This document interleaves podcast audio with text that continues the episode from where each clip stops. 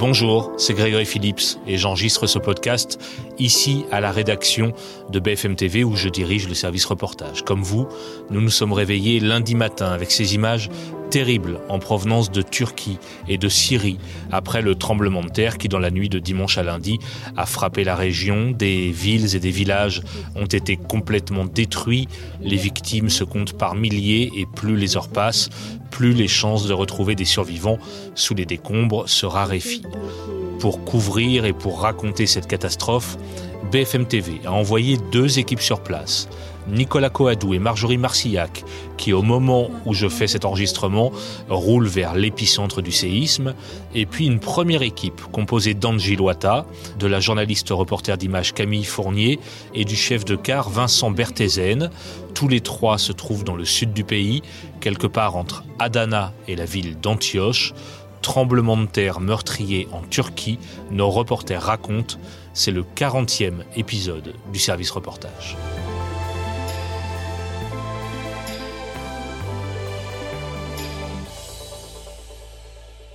Bonjour Angie et Camille.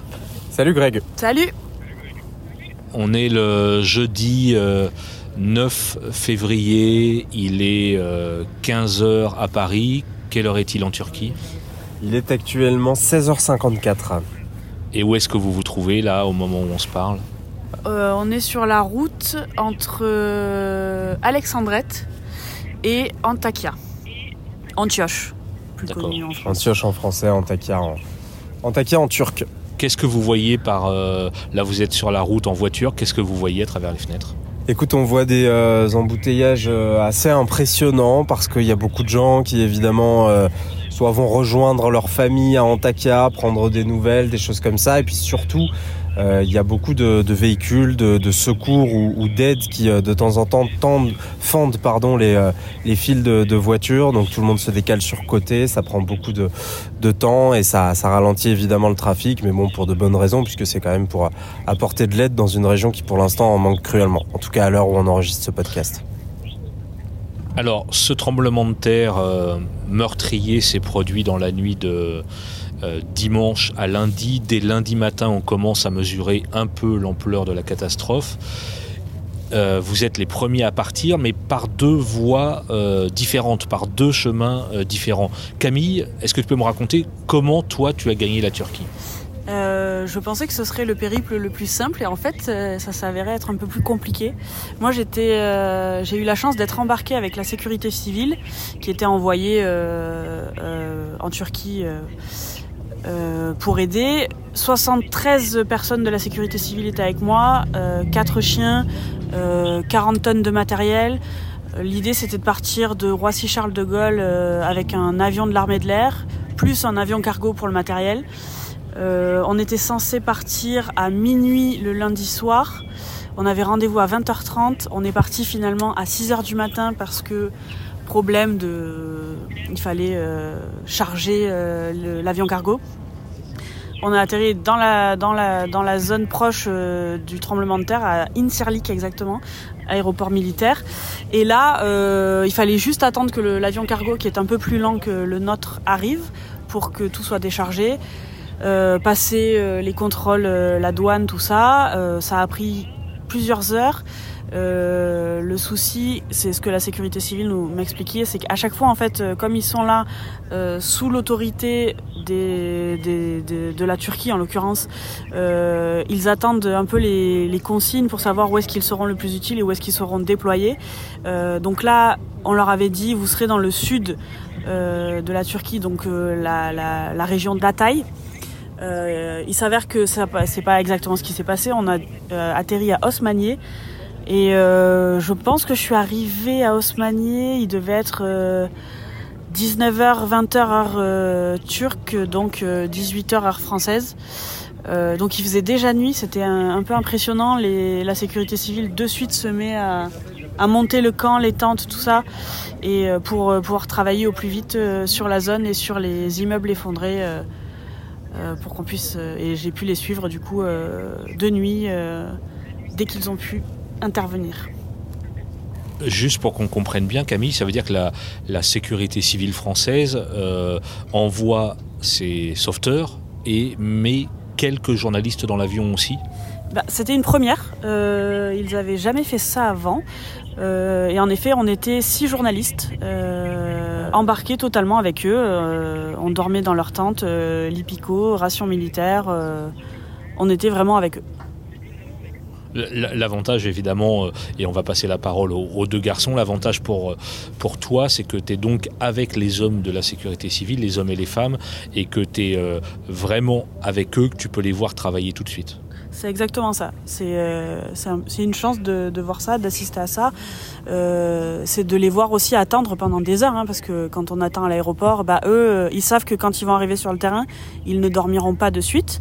Donc dès qu'ils peuvent, ils dorment et euh, dès qu'ils arrivent, ils sont très très efficaces, très organisés. Chacun sait quel est son rôle et de pouvoir assister à ça et de pouvoir aller sur les zones sinistrées avec eux en les accompagnant, c'est euh, j'ai trouvé ça vraiment très intéressant et, et ça a fait du bien de voir euh, les Turcs qui étaient contents de voir l'aide française arriver.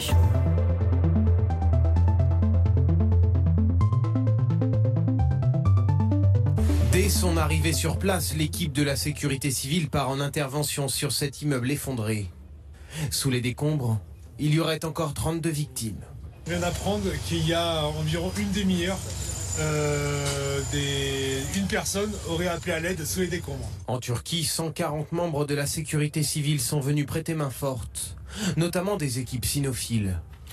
Pour retrouver les victimes, les chiens doivent être seuls sur les lieux. Plus il y aura de monde, plus il y aura d'odeurs parasites et plus ça va être compliqué pour lui de faire la différence entre les odeurs des victimes qui sont supposées rester sous les décombres et les, odeurs des, des sauveteurs. Au bout de quelques minutes, le chien aboie une potentielle victime se trouve ici. Un radar est alors envoyé pour confirmer l'hypothèse. Qui va permettre en fait euh, en détectant le bruit émis par la victime, euh, donc il va nous retranscrire au niveau de notre tablette et qui permettra de localiser si oui ou non il y a une victime à cet endroit. Finalement, personne, aucune victime n'est retrouvée. La sécurité civile va continuer ses opérations de secours pour sauver le maximum de personnes.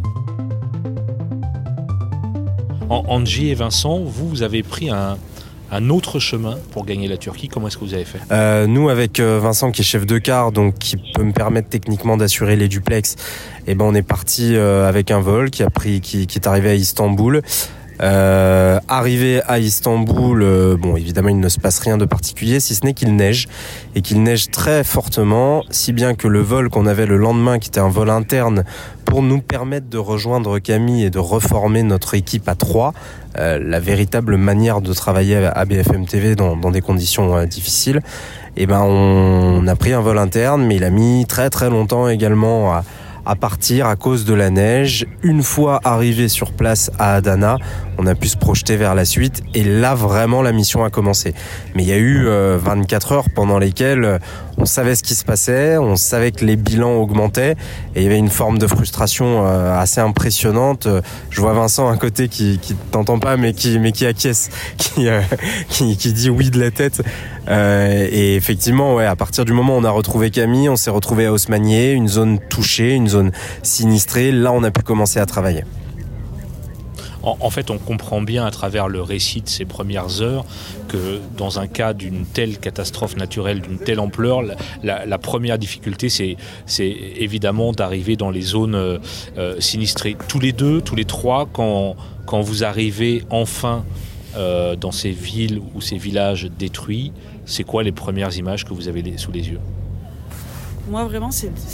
Toi, c'était de nuit en plus. Exactement. Moi, c'était des bâtiments de nuit. Euh, c'est très difficile de comprendre ce qui se passe, mais en fait, euh, la première chose que je me suis dit, c'est mais c'est bizarre, je vois pas de lumière. Bah oui, c'est normal. Il vient d'avoir un tremblement de terre, il n'y a pas d'électricité. Donc en fait, euh, les rues ne sont pas éclairées. je voyais des gens dormir dans des voitures, je voyais des, des feux dans des poubelles, dans des, des, des comment on dit, des... Non, mais les gens rassemblaient simplement des affaires et puis ils faisaient un petit feu pour pouvoir se mettre autour. Tout à fait. Ils étaient dans les abribus, ils avaient fait des tentes de fortune euh, parce qu'ils ne pouvaient pas dormir dans les bâtiments qui étaient complètement vidés. Donc moi c'est ça les premières images, c'est euh, le, les, feux dehors qui éclairent les visages des, gens, euh, pas du tout d'électricité dans les rues, et peu à peu on se rend compte qu'il y a des, que tous les bâtiments sont fissurés, qu'il y a beaucoup, que certains sont à terre, qu'il y a beaucoup de gens sur les routes et que pour nous ça a été assez difficile du coup d'atteindre l'endroit où le, camp de base pouvait être monté parce que, parce que nous on avait deux bus et trois camions avec du matériel derrière nous et que bah, ça prend du temps de traverser tout ça mais c'est assez marquant comme image. C'est un peu la même chose, Grégory, de mon côté, sauf que c'est deux jours, du coup, donc au lendemain de cette fameuse nuit de Camille avec la sécurité civile, euh, on, arrive avec Vincent, on la retrouve euh, sous sa toile de tente, euh, là où elle est accueillie par la sécurité civile pour passer la nuit.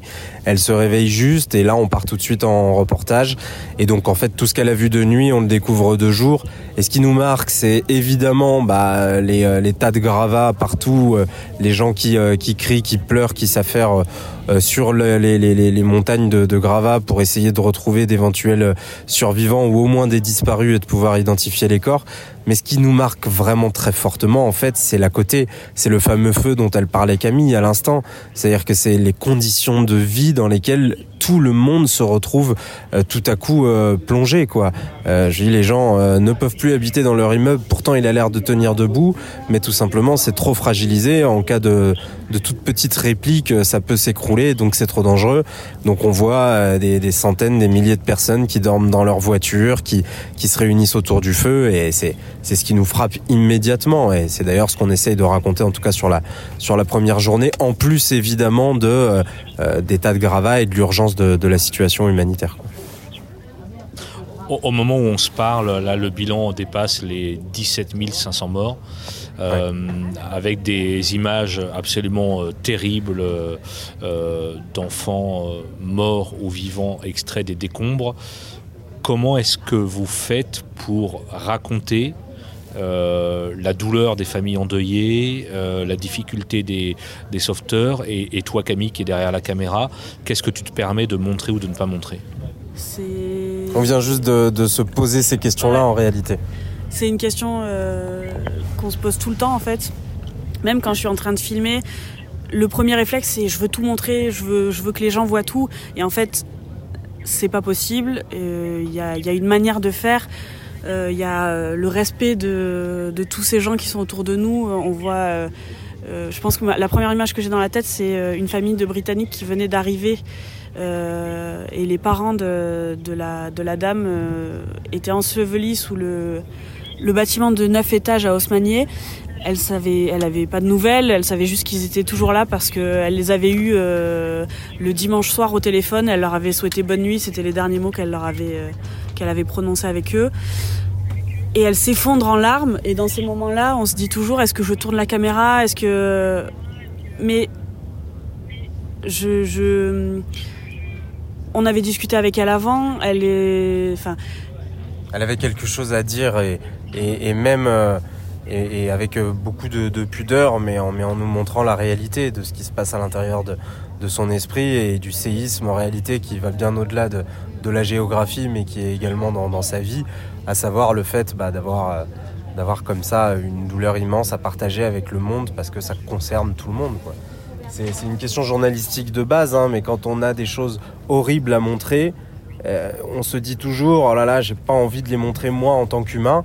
Mais en tant que journaliste, en réalité, c'est extrêmement important parce que l'horreur fait partie du monde et que du coup, bah, nous, on a la possibilité de la, de la, de la diffuser partout et de montrer la réalité. Quoi. En fait, c'est, le sens de notre métier et c'est la question que tu te poses à chaque fois, Camille, quand, quand tu filmes quelque chose. Tu, tu... C'est ça. Tu, et tu te euh... ramènes au sens de notre métier. Quoi. Quand il euh, y, a, y a les deux situations, on a eu la chance aujourd'hui de vivre la situation euh, positive qui est euh, la sortie d'une personne euh, vivante ouais. sur un brancard mais euh, en vie. Il y a et une dans... heure à peine. Ouais, il y a à peine une heure là. On vient de le vivre. Un homme de 35 ans, on a eu quelques informations après. Mais alors on était à côté de ce tas de gravats euh, devant un immeuble. Euh, on cherchait une situation de reportage pour montrer notamment la colère des, des Turcs vis-à-vis -vis du fait que Twitter par exemple ait été interdit, que le gouvernement n'ait pas eu accès à certaines zones pendant, euh, pendant, pendant pas mal de temps. Et, euh, et, tout à coup, on entend, et notre fixeur qui travaille avec nous euh, au Nour nous, nous explique qu'il y a un monsieur qui, euh, qui, a priori, est vivant. Et donc là, on assiste à une scène miraculeuse, quoi. Et, et, et c'est ce qui vient juste de se passer là à l'instant.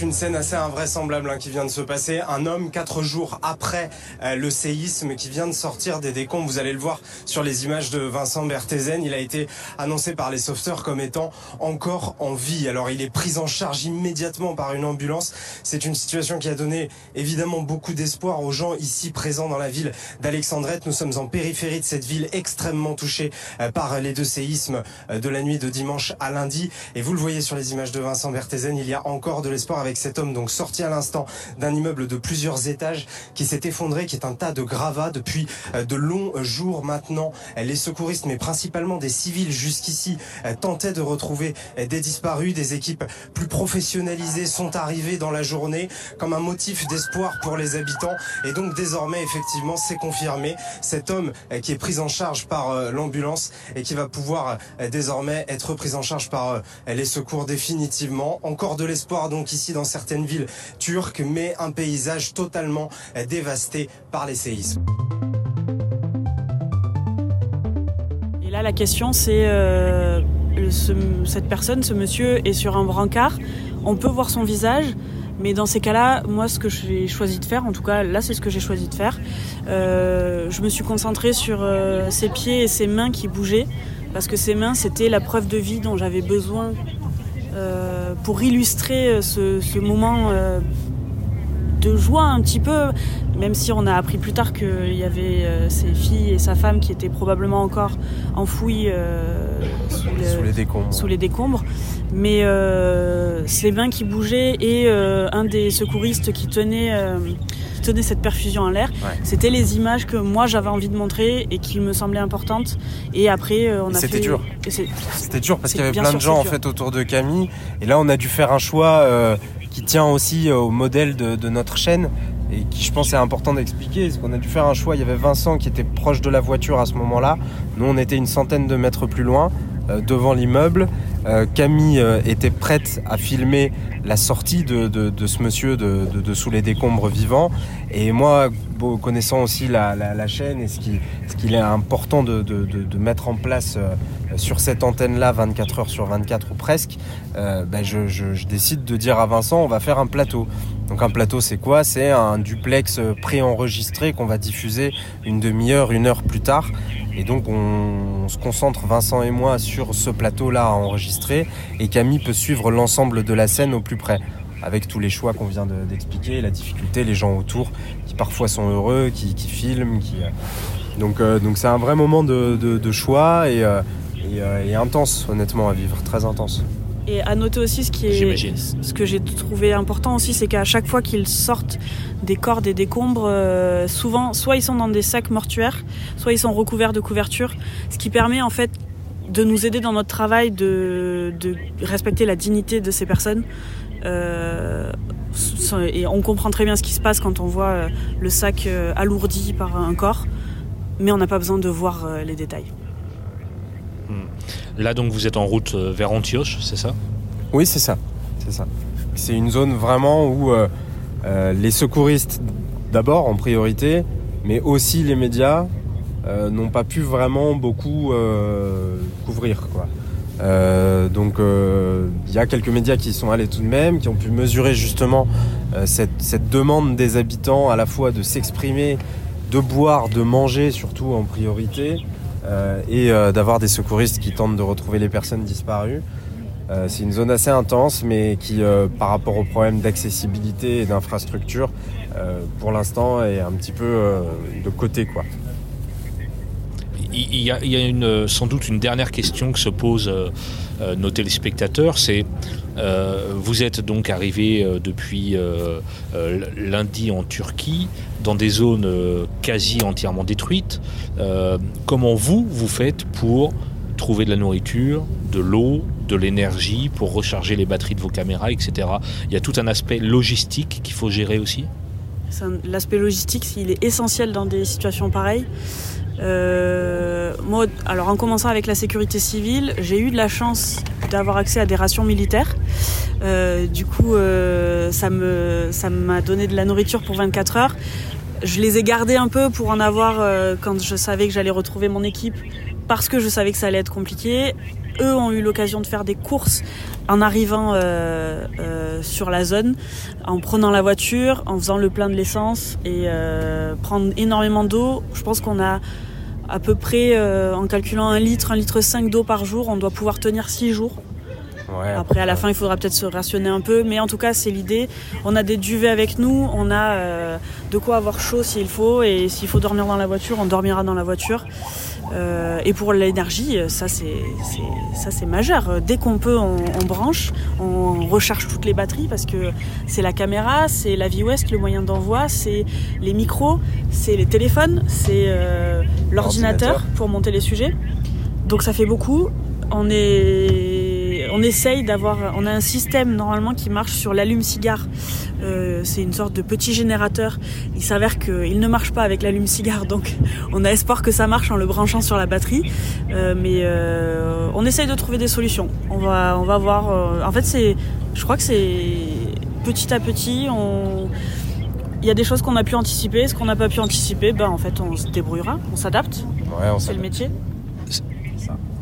C'est des conditions de reportage euh, difficiles, euh, évidemment euh, beaucoup moins difficiles que ce que traversent les populations que vous croisez et les gens qui se retrouvent pareil avec des difficultés d'accès à l'eau, à la nourriture, à l'énergie, j'imagine.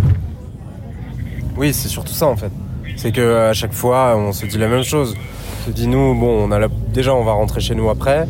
On a eu la possibilité de faire des courses avant, de passer par des zones où ça va mieux.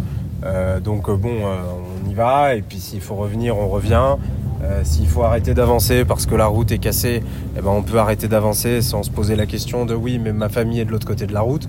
Donc euh, évidemment, c'est des conditions de reportage difficiles, mais le plus important et là où on tient le coup, c'est euh, dans le fait que bah, derrière, euh, il y a tout simplement les, euh, euh, la satisfaction de pouvoir raconter la vie des gens.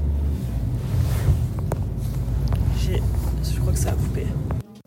Allô? Allô Bon, visiblement, il n'y a plus de réseau dans la zone où vous vous trouvez. Et voici ce sur quoi je tombe quand j'essaie de vous rappeler tous les trois. Aradığınız kişiye şu an ulaşılamıyor. Lütfen daha sonra tekrar deneyiniz. The number you have called cannot be reached at the moment.